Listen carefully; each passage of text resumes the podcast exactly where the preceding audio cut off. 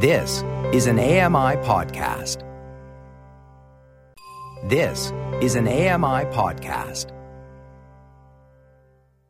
This is Double Tap Canada from A M I Audio, the place where blind people talk tech. Hello, hello, hello. Welcome to Double Tap. And uh, yes, it is I, Stephen Scott, back with you here once again, fueled with coffee. Fourth coffee of the day I've had here. Oh.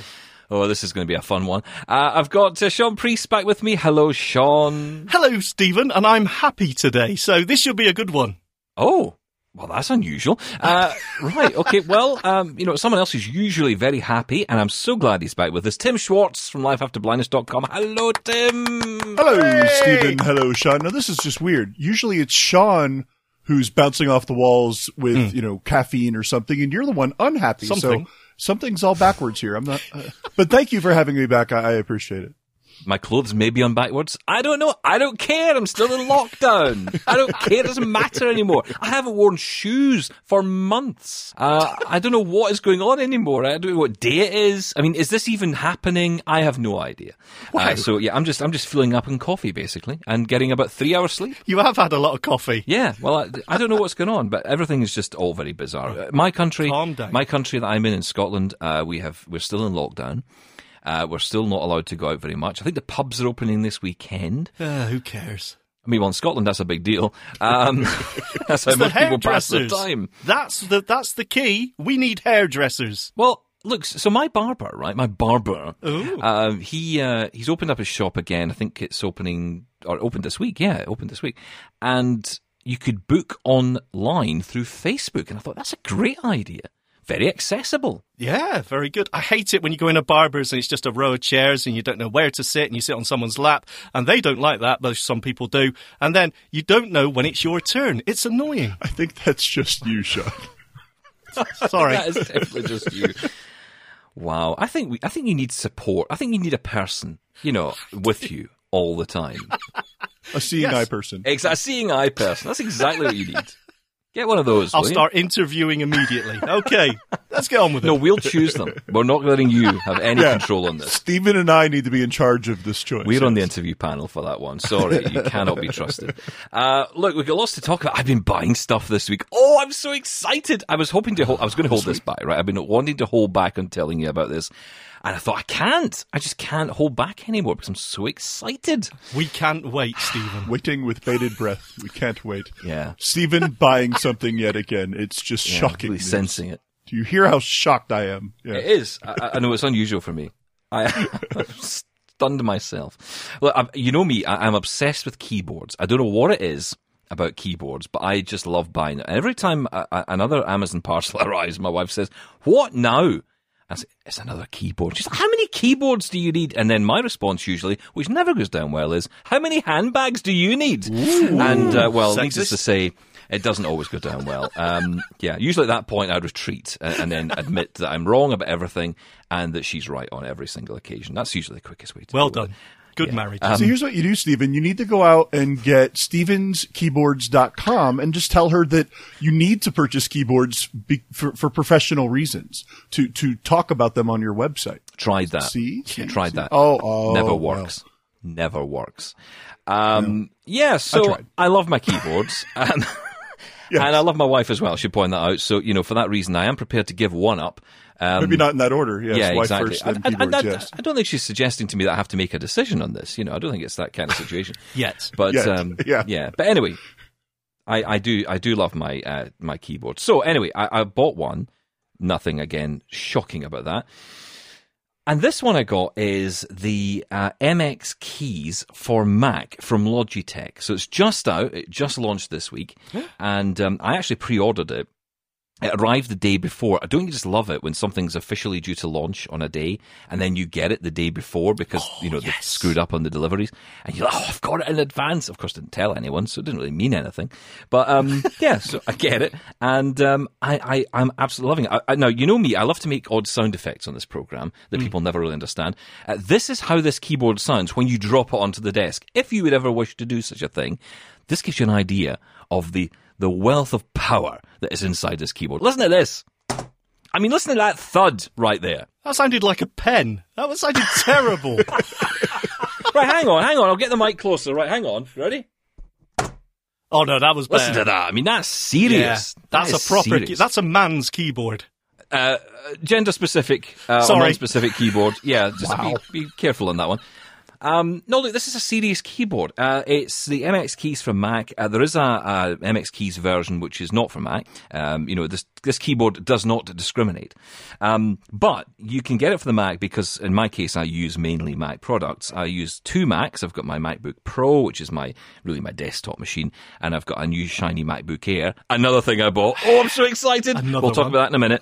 Um, but no, the keyboard actually I'm more excited about because this is is, is glorious. Uh, And you can jump between different um, devices. It's a multi-function device, which a lot of the Logitech keyboards now are. You get uh, the K range. The K three eighty is the one we used for a long time. We've, we've often talked about that, and it's, it's a great little keyboard. More laptop style. This one, though, is a full-size keyboard.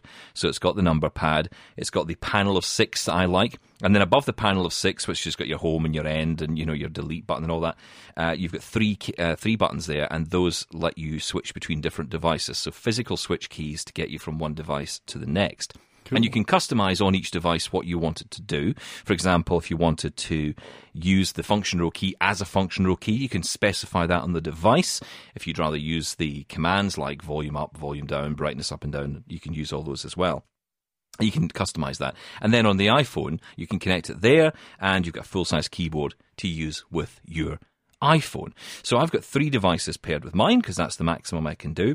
In terms of the keyboard typing, compare it to the Space Gray um, Mac keyboard, the Magic uh, keyboard from uh, for the Mac, which I bought, which again is full-size.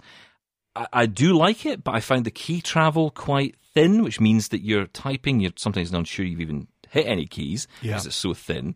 And then on top of that, the keys themselves are very flat. And uh, because they're so tightly packed together, it's often very difficult to differentiate between different keys. And anybody who's tried to type in a number using the number row key, not the number pad, will know the difficulties there, just trying to differentiate all the keys. This one, the keys themselves are uh, far more evenly spaced out. Uh, also, each key... it has what I would call a little valley in the middle of it. So when you drop your keys onto the keyboard, uh, you feel your keys sort of drop into the keys. So, you know, the F and the J key. Hang on, your keys? Are, do you mean your fingers? No, your keys. The keys themselves, when you drop your fingers onto the keys... Is that not what I said? No, um, you what, said drop no. the keys onto the keys. Oh, all right, okay. I'm so excited. I'm, talk- I'm so down. excited. Uh, so when you drop your fingers onto the keys, uh, you've got this little valley that they drop into. So the F and the J are very well pronounced. You can very easily tell what those are, and the bumps on those are really good. And then you are able to type away, and, and it is a lovely keyboard to type on, and because of the weight of it, because it's a heavy device, clearly built for people who are going to be typing away all day. Nothing moves at all. Uh, really nice. Backlit as well, so if you've got some vision and you need that help, maybe you, you prefer to have the lights off and you want to be working away, you can do that, and you've got the backlit. And what I love about the backlight is it clearly... it does it by motion. So as you move your hands towards the keys, that's when they come on, rather than coming on when you touch the keys. Scary. So really nice. Beautiful keyboard. It costs ninety-nine pounds here in the U K, so probably about one hundred thirty dollars, one hundred forty dollars in, in Canada. So it's a considered purchase for sure, but I'm loving it. Well, I've considered it, and I say no. That's a lot to pay for a keyboard, but I suppose, you know, it by the sounds of it, is a quality one. And Logitech, I mean... I'll be honest, they're my go-to when it comes to keyboards and uh, even mice when I have used them in the past. So they do do um, good products. Yeah, I'm liking it. Tim, would you buy a new keyboard? Do you, are you into keyboards? I'm I'm into or, keyboards, but unlike you, once I get one that I really like and, and I can use and, and works well, I, I stick with it for a while.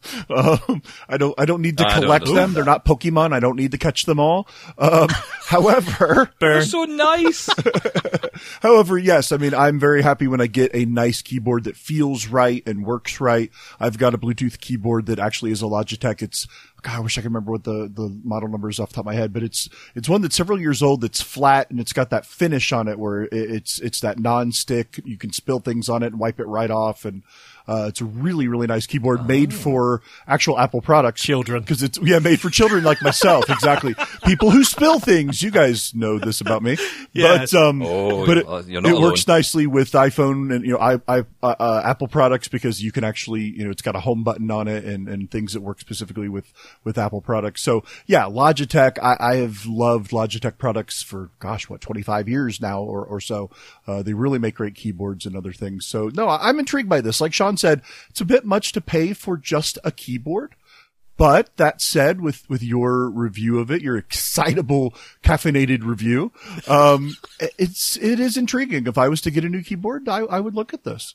I love the keys. I think that's the key. That's the key. Oh, you're so um, good. But it is because I've always I've, I've always been on the search for the perfect keyboard, and I think I've found it. Until the next one, obviously. uh, but this one is indeed the, the perfect keyboard for me because it's great typing experience. I feel when you press a key, you're pressing a key. You've got that, that yes. depth, which is good, but it's not it's not like a mechanical keyboard. I, I, I do kind of like the mechanical keyboards, but the clack clack clack clack clack. You know, I think would drive my wife insane, yeah. especially when I'm working in the evening. So that's not a good idea. Um, But no, I like it. It's a silent. It's a very quiet keyboard to operate. Um, I also like the the backlit. I don't know quite why I like the backlit function because I suppose in some ways it's it's because of the, the kind of level of vision I've got. I've got enough vision to perhaps see where my hand is going. So at least I know that I'm touching the right bit of the keyboard. Maybe not sure which bit of it, but I can figure the rest out by touch. And obviously, I'm a touch typist, like we all are. So that's not a problem. Um, It's all customizable as well. I mean, you can customize the, the level of brightness if you prefer it to be on all the time or you don't even want the brightness. You can turn that off. Uh, you can download a Logitech app, which gives you the options to, to do all that. I just, I really like it, and I love that multifunction aspect of it as well. I've seen it tried on a number of different keyboards, and it does work. Logitech, I think, are the number one at this. It does work really well. It's a bit like, um, I often think about the Sennheiser uh, and what's the other one that you use? Plantronics headsets that you yeah. have used, Tim.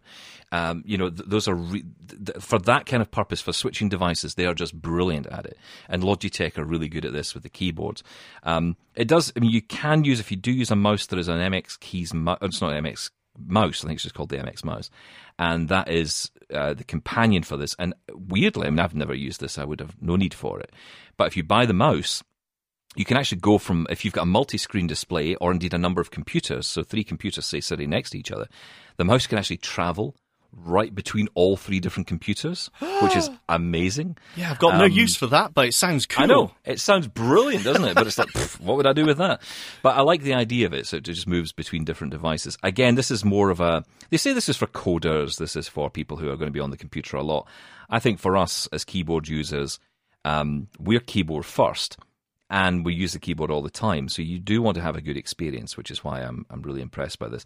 So yeah, I mean, U S B powered as well. It does come with a unifying receiver, so if your computer doesn't have Bluetooth, you don't have to worry. You can plug it straight in, um, and it does Bluetooth to other devices. It can do like three or two in one with the unified receiver. Sorry, so you say U S B powered. So can you just connect it through the U S B port, or can you just have it as a wireless keyboard?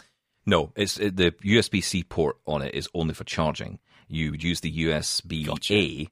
uh, unifying receiver, or, or say for on a P C. Yeah, uh, you know, if you had a P C that hasn't got Bluetooth in it, then you could use it for that. So you know, it's it's very customizable, and I like that that's in the box as well. Sometimes you've got to buy that extra. Um, It's a really nice keyboard, uh, and I've bought some other bits and pieces, but I, I honestly I'd be here all day just telling you stuff I've bought, and it would just be annoying. I've got a question. Go. Right, as you mentioned, we're all touch typists here, right? So does it matter, because you said you got it, this is the Mac version. Mm. Does that make any difference other than the actual labelling on the Alt, Control, Option, Command keys at the bottom there?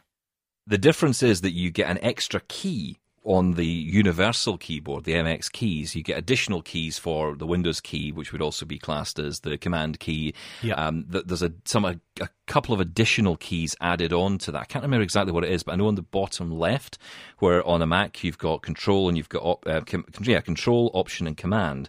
There's an additional Alt key, I think, that's added in on the M X version, um, and there may be a few different keys on the right-hand side, but generally it's the same. And of course, it's labelled better, so it's labelled, the M X keys is more generic for Mac and P C. This one is specifically built for Mac users, so if you're used to that Mac layout of your keyboard, and you want to replace that that Space Gray keyboard or your Magic key, I keep calling it Space Gray, it doesn't, that doesn't mean anything. The Magic keyboard is what I'm talking about. Um, then you can you can obviously uh, swap it out for this.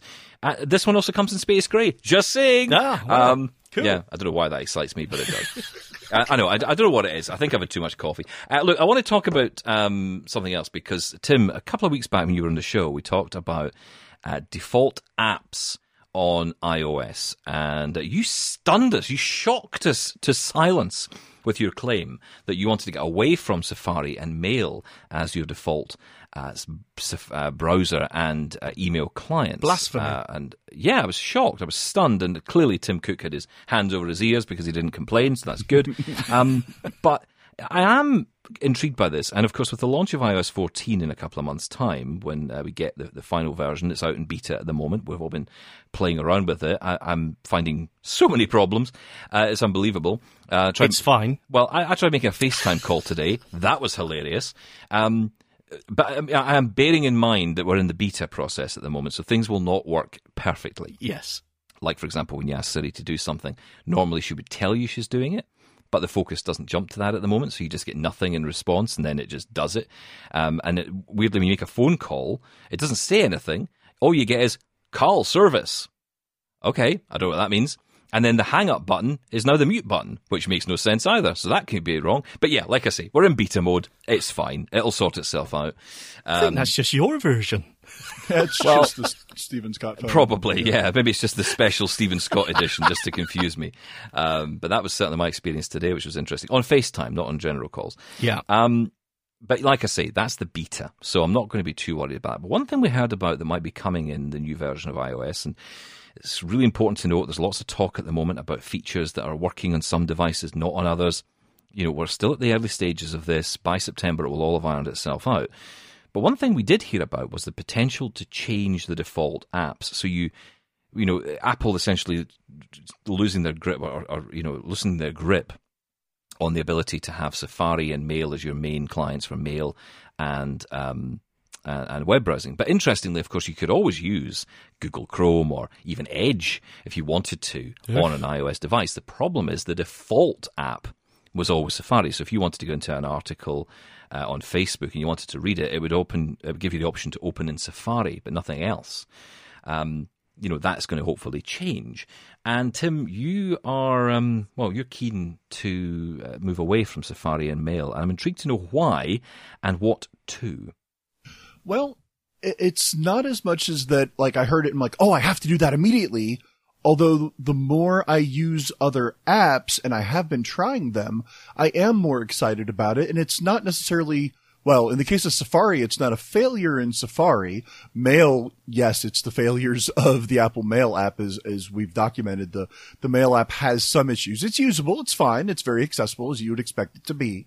But the, the default Mail app just keeps having these little glitches and little things that just get in the way, and, and they're not getting updated. Hopefully it'll be updated this cycle, but I was intrigued to find something else. And I've tried so many different apps for Mail, and I've not really ever found that one good Mail app until very recently. And it's odd because I've tried these third-party apps. I think one's called Einstein.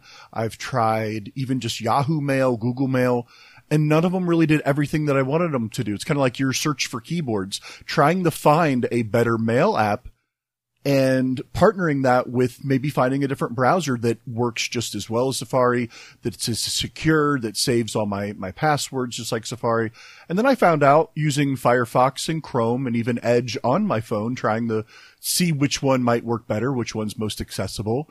Well, they do all access the Apple keychain uh, built into the, your your iPhone, so using Safari isn't exclusive to that, and some of them even have their own built-in, you know, password-saving ability. So being able to use something else isn't really a big deal, and so that made me go on the hunt. As soon as I found this uh, out from Apple that they were going to do this, I, I did a deep dive, and yeah, as soon as we're able to actually do it, I have found my replacement apps. And it's odd the place that I found them, because it's what I've been using, well, in one respect, for years on my P C.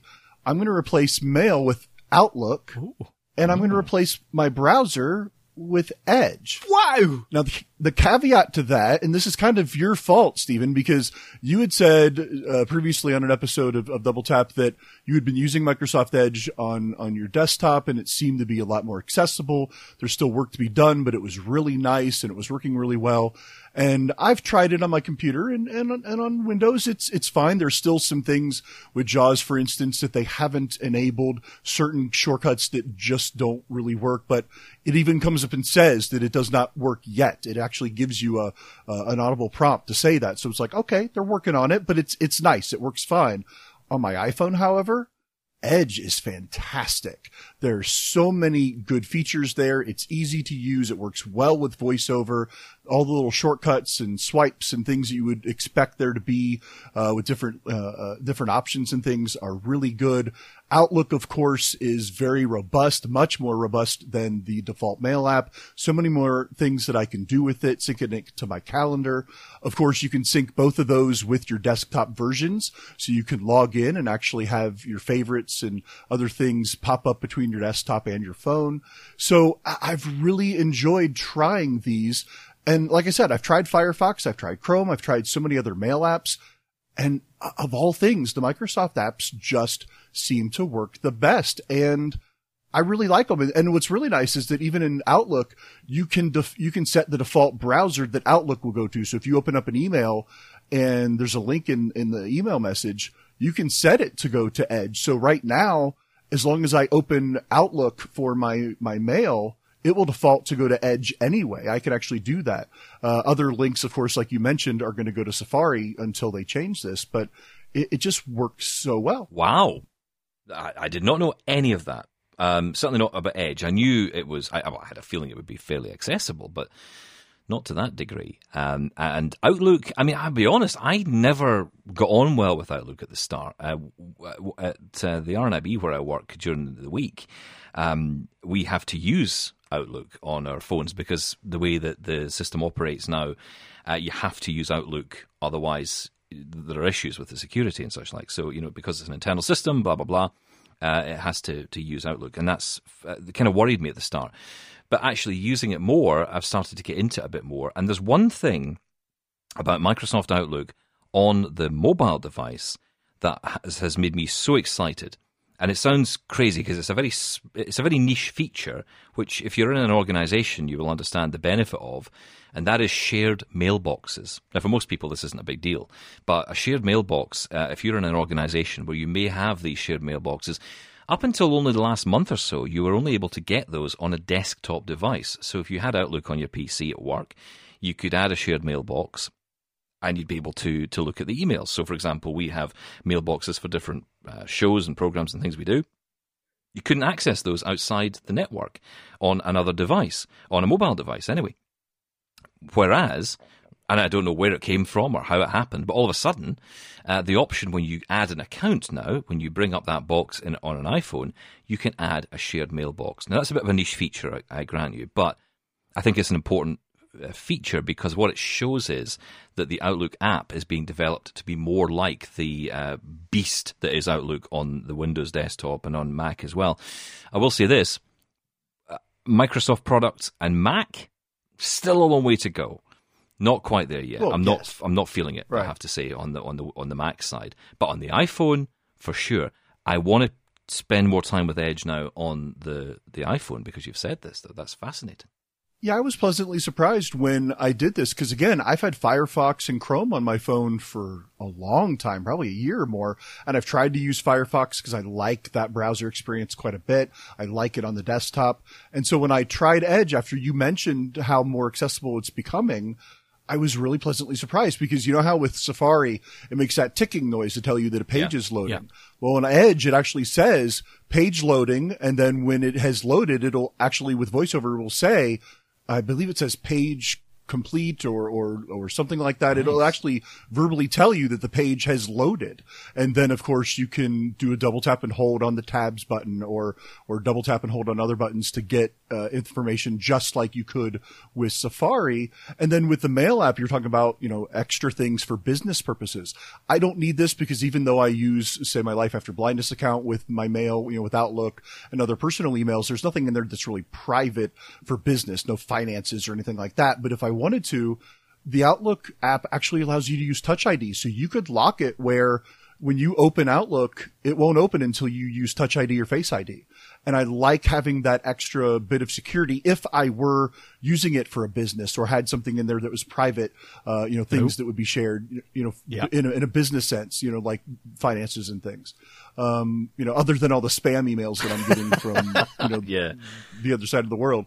Um, so no, yeah, I just, I, I've been impressed with how robust they are, like I said, and just all the features and how accessible they are. That's the, the keys. I can swipe up and down on a message in Outlook and there's so many options that I can, you know, do different things with the Mail. And you can do that in the, the default Mail app with Apple as well, but it doesn't always work. And, and it just, it's clunky. We've talked about that. So I, I surprised myself with these two choices, but I, I've really enjoyed them and I'm looking forward to setting them as defaults now.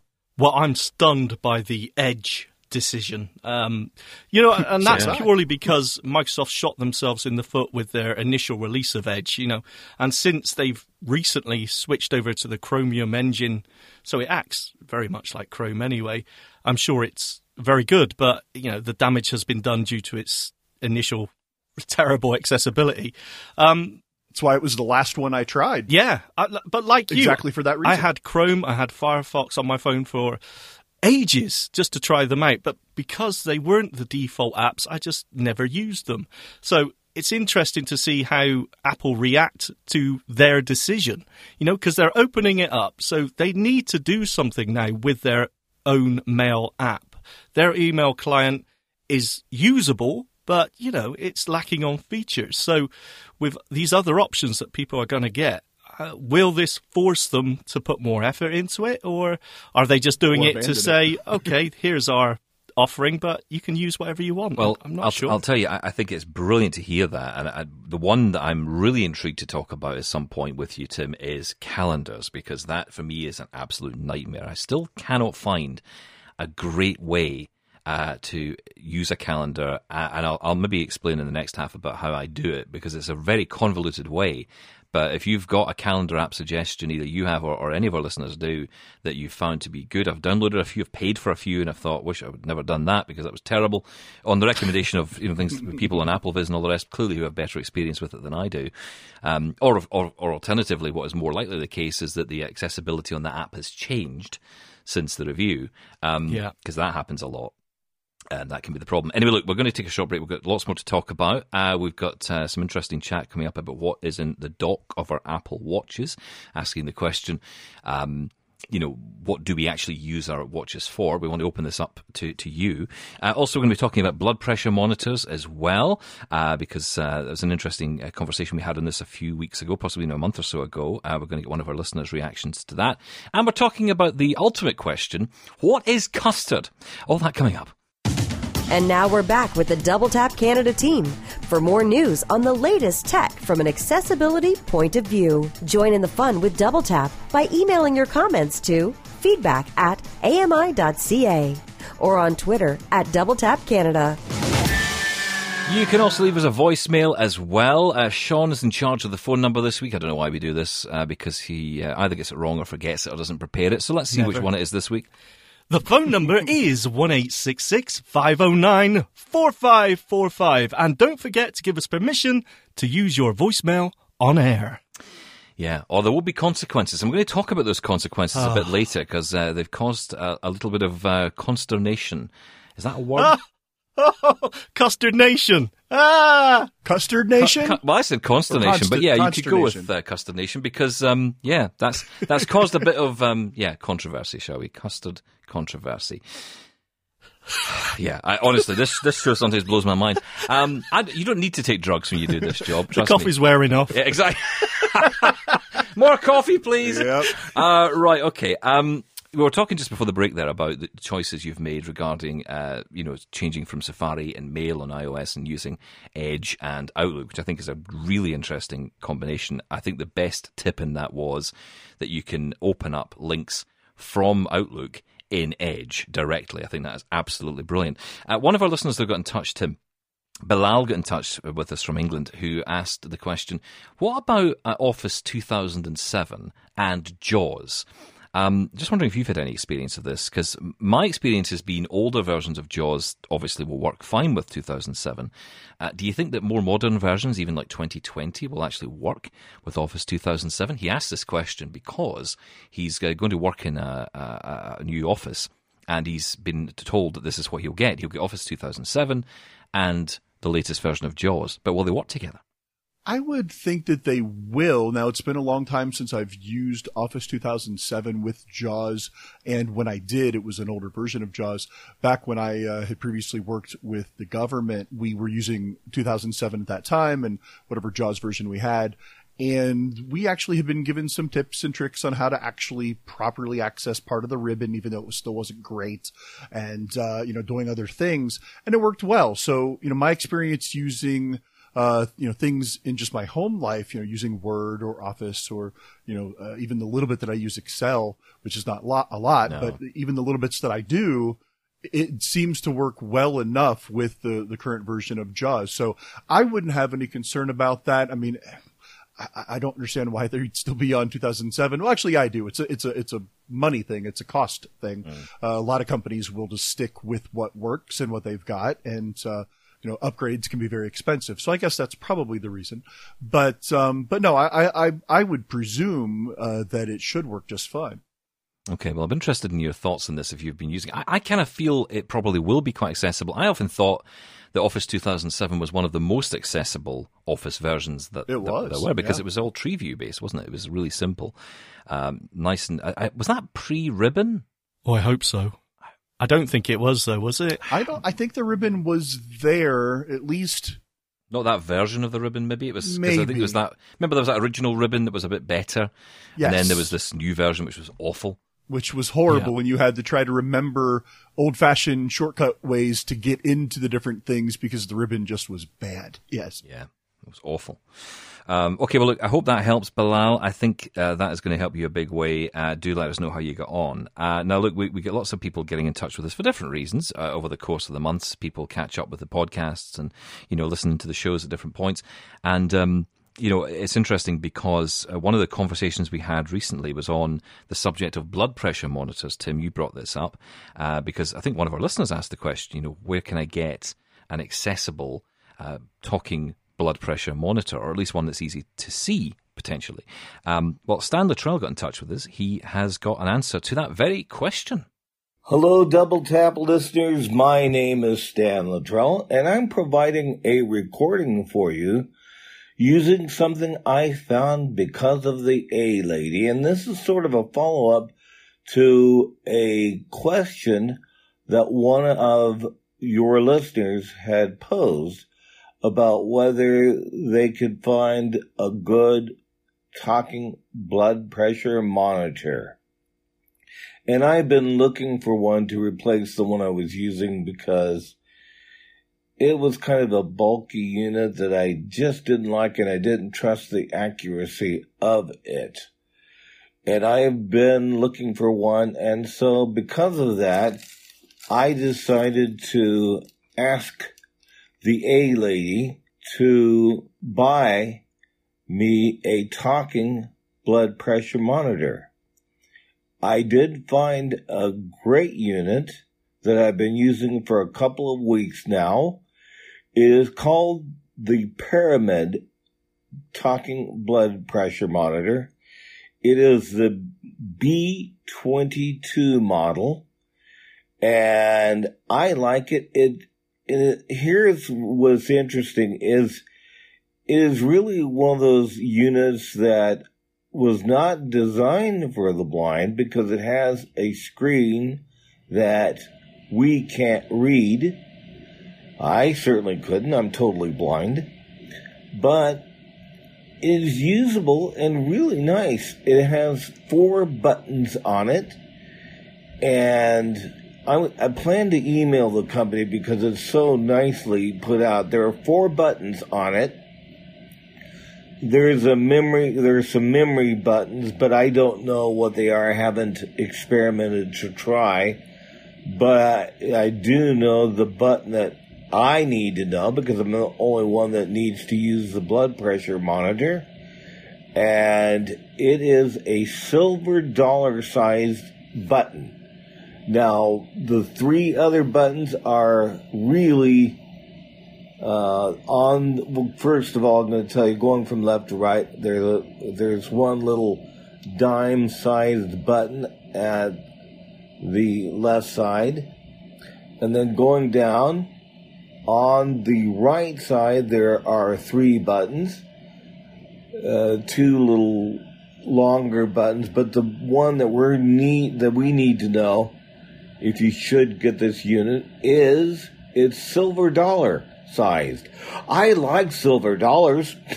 Don't have any of them, but I like them.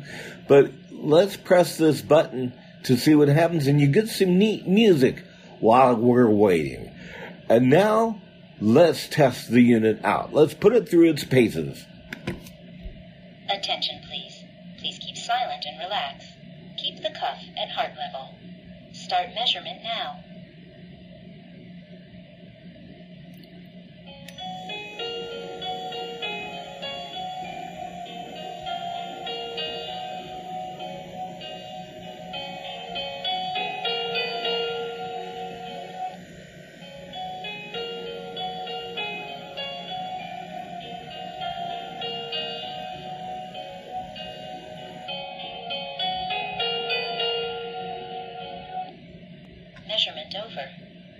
Systolic blood pressure is one hundred seventy-one millimeter of mercury pillar.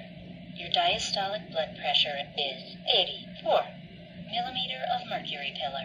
Your heart rate is sixty-nine beats per minute. According to the World Health Organization standards, the measurement result is high. Thanks for using. Wishing you good health.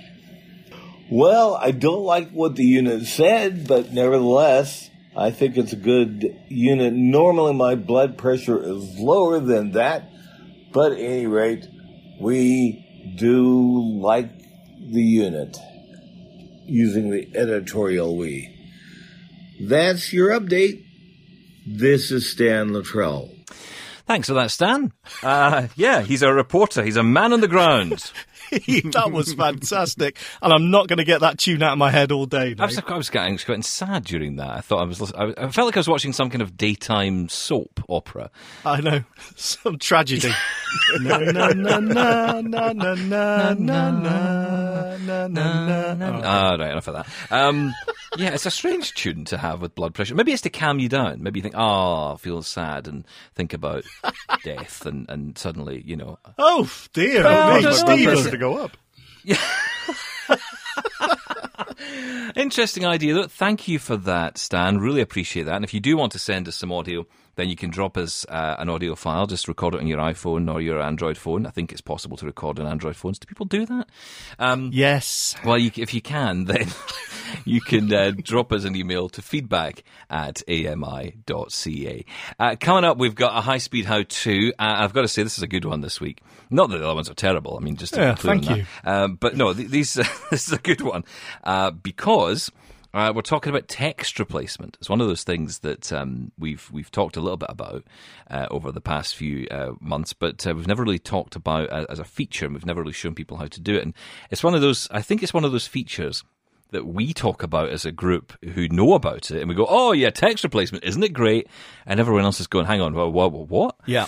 So um, yeah, we thought we'd put that together for you this week. So we're looking forward to that. Uh, but first, let's talk about our dock on our uh, Apple Watches, actually. Um, we could talk about this on our iOS devices as well, I guess. Or do Android have docks on their phones? Is that a thing? Um, no. no. Uh, okay. Um, hi, Android people. Hi. Um, so yes, they do. I just love winding people up on that one. Uh, but yes, yeah, so if you've got a dock on your device, um, the reason we're mentioning it is because... Uh, you know, we, we could use our dock in some ways to help us understand how we use our devices, you know, because it keeps the most recently opened apps on there.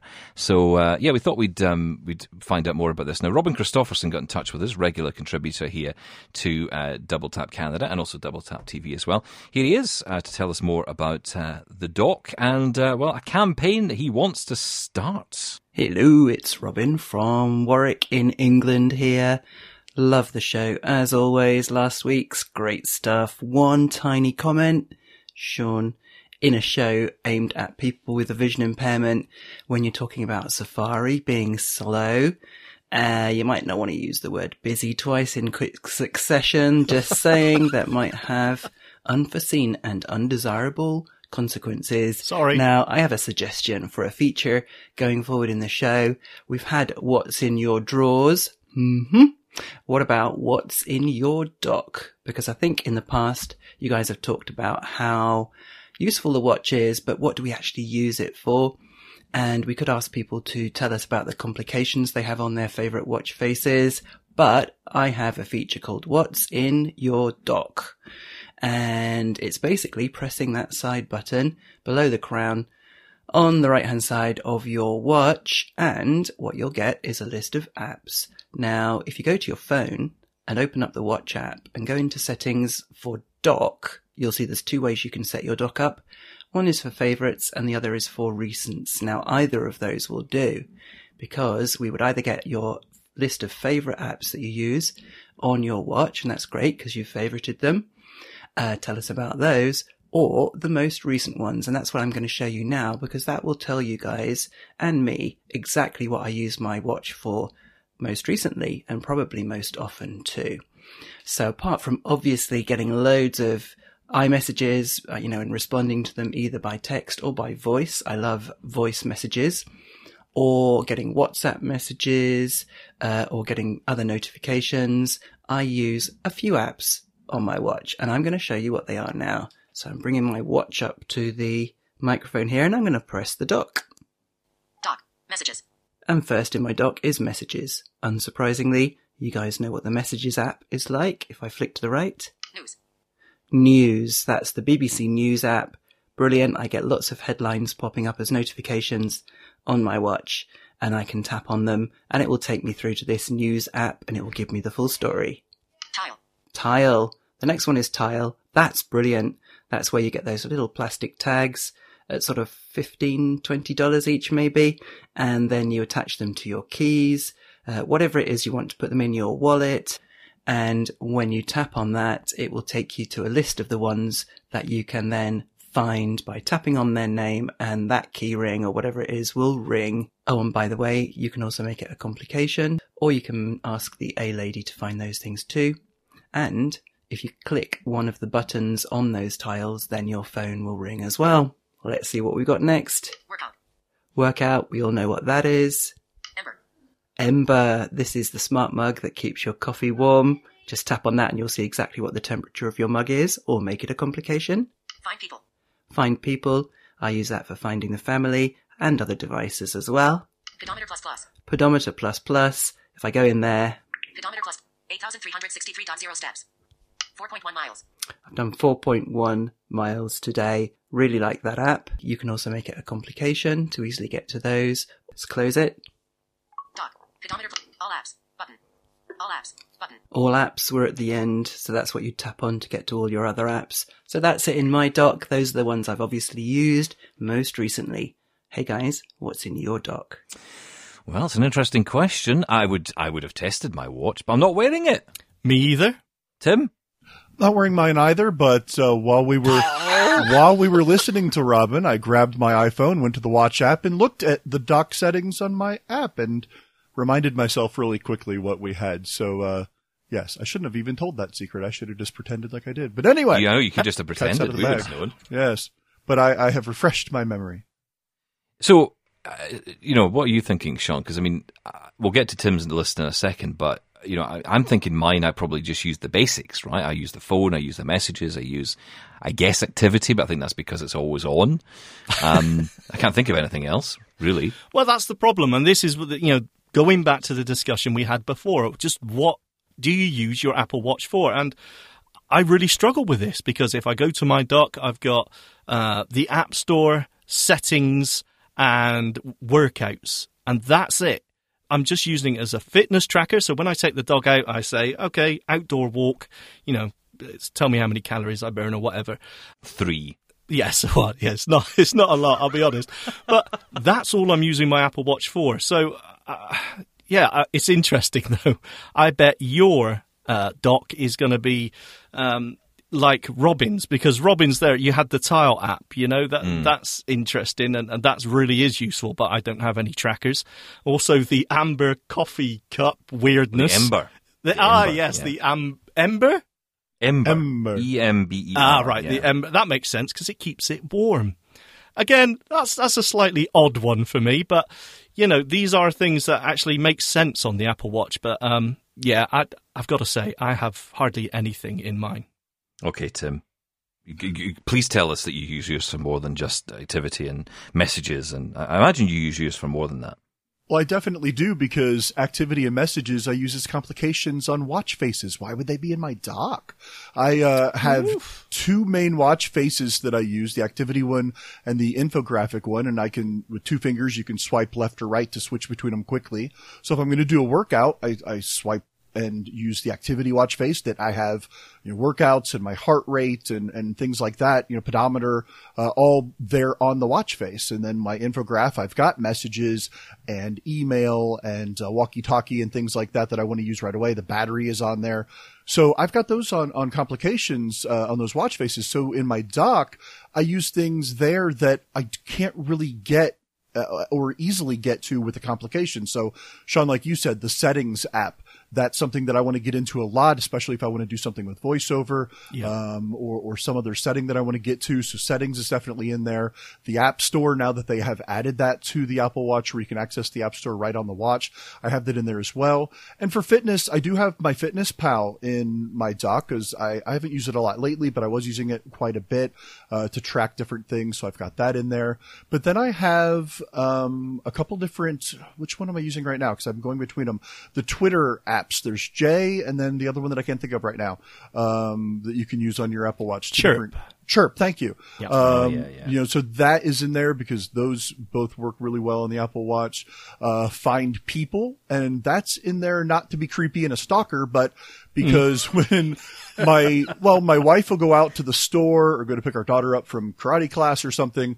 And if she's going to need my help, you know, getting something from, you know, from the car or bringing something in from the grocery store, I'll go to my watch and say, you know, notify me when she returns home, and my watch will alert me when she's arrived home so I can go out and, and help her bring in the groceries or whatever, you know, or tell me when, you know, she's gotten to her destination. So I have that in there. So things like that that are useful that you don't really have a complication for. Again, calendar is on my infograph. You know, the, I do have the news app in the dock as well, because it's, its complication is okay, but it gives you like one line of news and that's it. You have to open it to get more news anyway. Yeah. So I put the news app in the dock so I can go in there specifically to get more news, kind of like Robin was talking about.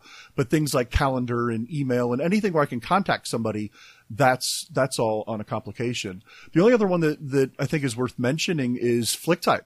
Uh, I could have put that in, in one of the complications, but I like having it in the dock because FlickType, you can just go in now, open it up, type in what you want, and then they have a button where you can just go ahead and send it off to message uh, somebody using the FlickType uh, app on the watch. And that works so nicely. And that's actually the very first one in my dock is FlickType. So, you know, just a variety of things. But again, the the Apple Watch comes down to you can use it for tons of things or nothing, depending on what your use case is. And I think that's where we have – Uh, we have complications with it. No, no pun intended, or is it? Very good. Um, yes. Um, because to some people it's, it's activity, it's workouts, it's exercising, it's that kind of thing. And, you know, tracking your heart rate and all that kind of thing. But then you can now start to use it more for not just messaging or walkie-talkie or email or news, but you know, tracking other things and, and getting in touch with people and social media, using it for Twitter. So it's slowly branching out to do more. And that's where the dock really comes in handy. Well, you can tell us what you think uh, and what you're using on your Apple Watch by going to your dock, uh, or you can tell us what you're using your iPhone for. Tell us your favourite apps, or uh, if Android has apps, I think that's a thing, um, then you can try those out as well, and uh, let us know what you think. You can Pushing email us... It. feedback at A M I dot C A, if Android is even still a thing by the time we, do, we get this out. Um, and uh, you can also call as well, Sean. How do people do that? Not I think telling you. Can you do that on an Android phone as well. If you have an Android phone, why not give us a call? one eight six six, five oh nine, four five four five. Right, let's move on, because uh, Sean's here with another high-speed how-to, and this week it's a good one. Hello, and welcome to another high-speed how-to from Double Tap. Today, we're going to take a look at text replacement on iOS. Trust me, it's cooler than it sounds. Let's go. What is it? Maybe you've got an email address which is full of numbers and symbols. Or maybe you find yourself regularly using the exact same phrase in messages or emails. Wouldn't it be great if there was an easy way to quickly type your email address or that often used phrase? Well, lucky for you, there is. It's called text replacement. Here's how it works, and it's really simple. All you have to do is tell text replacement, whenever I type this phrase or sequence of letters followed by a space, replace what I just typed with this other text. You can see text replacement in action for yourself. Simply go to any text field on your iPhone or iPad and type the letters O M W. Then hit the spacebar. You'll then see O M W replaced with the phrase, on my way.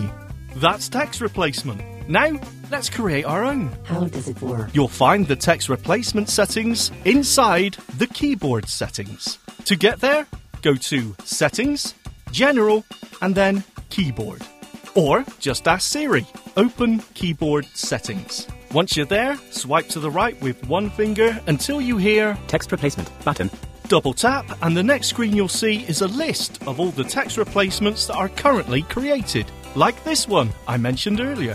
O M W, on my way. To edit any of these pre-existing text replacements, just double tap on it. To delete one, swipe up with one finger and double tap on delete. But anyway, let's make our own. In the top right corner of the screen, you will find Add button. Double tap on the Add button and you'll find yourself in the Phrase text field. This is where you enter the replacement text, such as on my way or your email address or whatever you like. I've entered. This is an example of text replacement. When you've typed your phrase, press enter and focus will jump to the shortcut text field. This is the text that you type that will be replaced with the phrase you just entered above. Obviously, you want this to be as quick and as easy to type as possible, so keep it short. Here's mine. Shortcut, my test, text field. That's my test with no spaces, M Y T E S T. Once you've typed your shortcut, either hit enter or double tap on the save button in the top right corner, and you're done.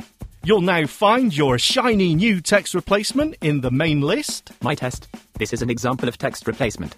And it's ready to use. From now on, whenever I type M Y T E S T, then hit the spacebar in any text field, it will be instantly replaced with... This is an example of text replacement. Additional information. Obviously, using text replacement can really speed up typing. But the really cool thing is that if you have multiple devices, an iPhone, an iPad, or even a Mac, any text replacement you make on any other device will be shared and available to use on all your Apple devices. In order for this to work, open Settings, double tap on your Apple I D name at the top, go to iCloud, and make sure your iCloud Drive is turned on. And that's it. That's another high-speed how-to. Boosh! Well, there we go. Thank you for that, Sean. Another good one. There are caveats to that, though, aren't there? There are. Yes, I have found there's some text fields where the text replacement doesn't work. Now, I'm not entirely sure why that is, but I think it's usually when I'm in a web interface. So I've noticed yep. it in the Lady A app when you need to link an account um, in those web portals, if you like, when you need to enter your email. It doesn't seem to work there. So that's one thing. And also, if you do use it to enter a email address, sometimes you will need to make sure you delete that space, because it will enter your email address and there will be a space afterwards. And sometimes logins don't like that and it will reject it. So yeah, there are a couple of uh, slight problems with it, but on a whole, it works really well. Okay, well, thank you for that. Really appreciate that, Sean. Uh, now, before we go, uh, just a quick mention on custard. It is the controversy, uh, the custard nation that is being kicked up because of this is ridiculous.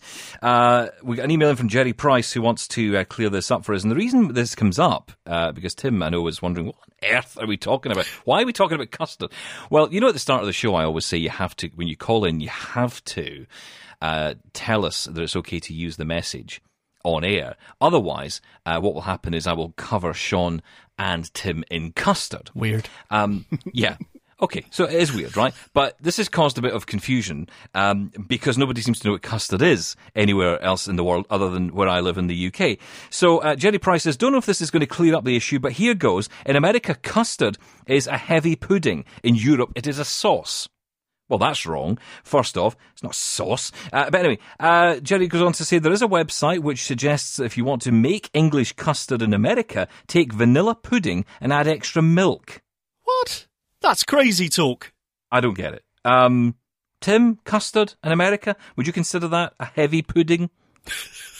Our version of a custard, yes. That, and I know that there definitely is a difference, having, you know, known you guys for many years and other people from the U K, but over here, yeah, people would most usually associate custard to pudding, but thicker and heavier uh, than than a pudding, which I don't know how much thicker and heavier you can get than pudding, but yes, it, it, that's what that's what we would typically consider it to be, which is not really close at all to what you guys consider it to be. No, I just got to say, heavy pudding, great name for a band. I'm having that. Absolutely, yeah, it is, yeah, yeah, that's it. Uh, well, I hope that clears up, Jerry. Thank you so much. I know you're a big fan of the show. Thank you so much for emailing in to feedback at A M I dot C A. Uh, yeah, it is a tech show, honest. And we're back next week doing it all again. Tim, uh, as always, thank you for being here. Thank you very much for having me. Sean Priest, thank you. Bye-bye. Thank you. Bye-bye. Don't forget to tune in to Double Tap T V every Tuesday at eight thirty p.m. Eastern on A M I T V. For more technology talk with Mark Aflalo and Stephen Scott. This was an A M I podcast. For more accessible media, visit A M I dot C A. Hi, I'm Ramya Amuddin. Join me weekly for A M I Audiobook Review, the podcast that explores new titles, introduces us to famous narrators, and updates what's hot at the Center for Equitable Library Access. Download episodes of A M I Audiobook Review from your favorite podcast provider.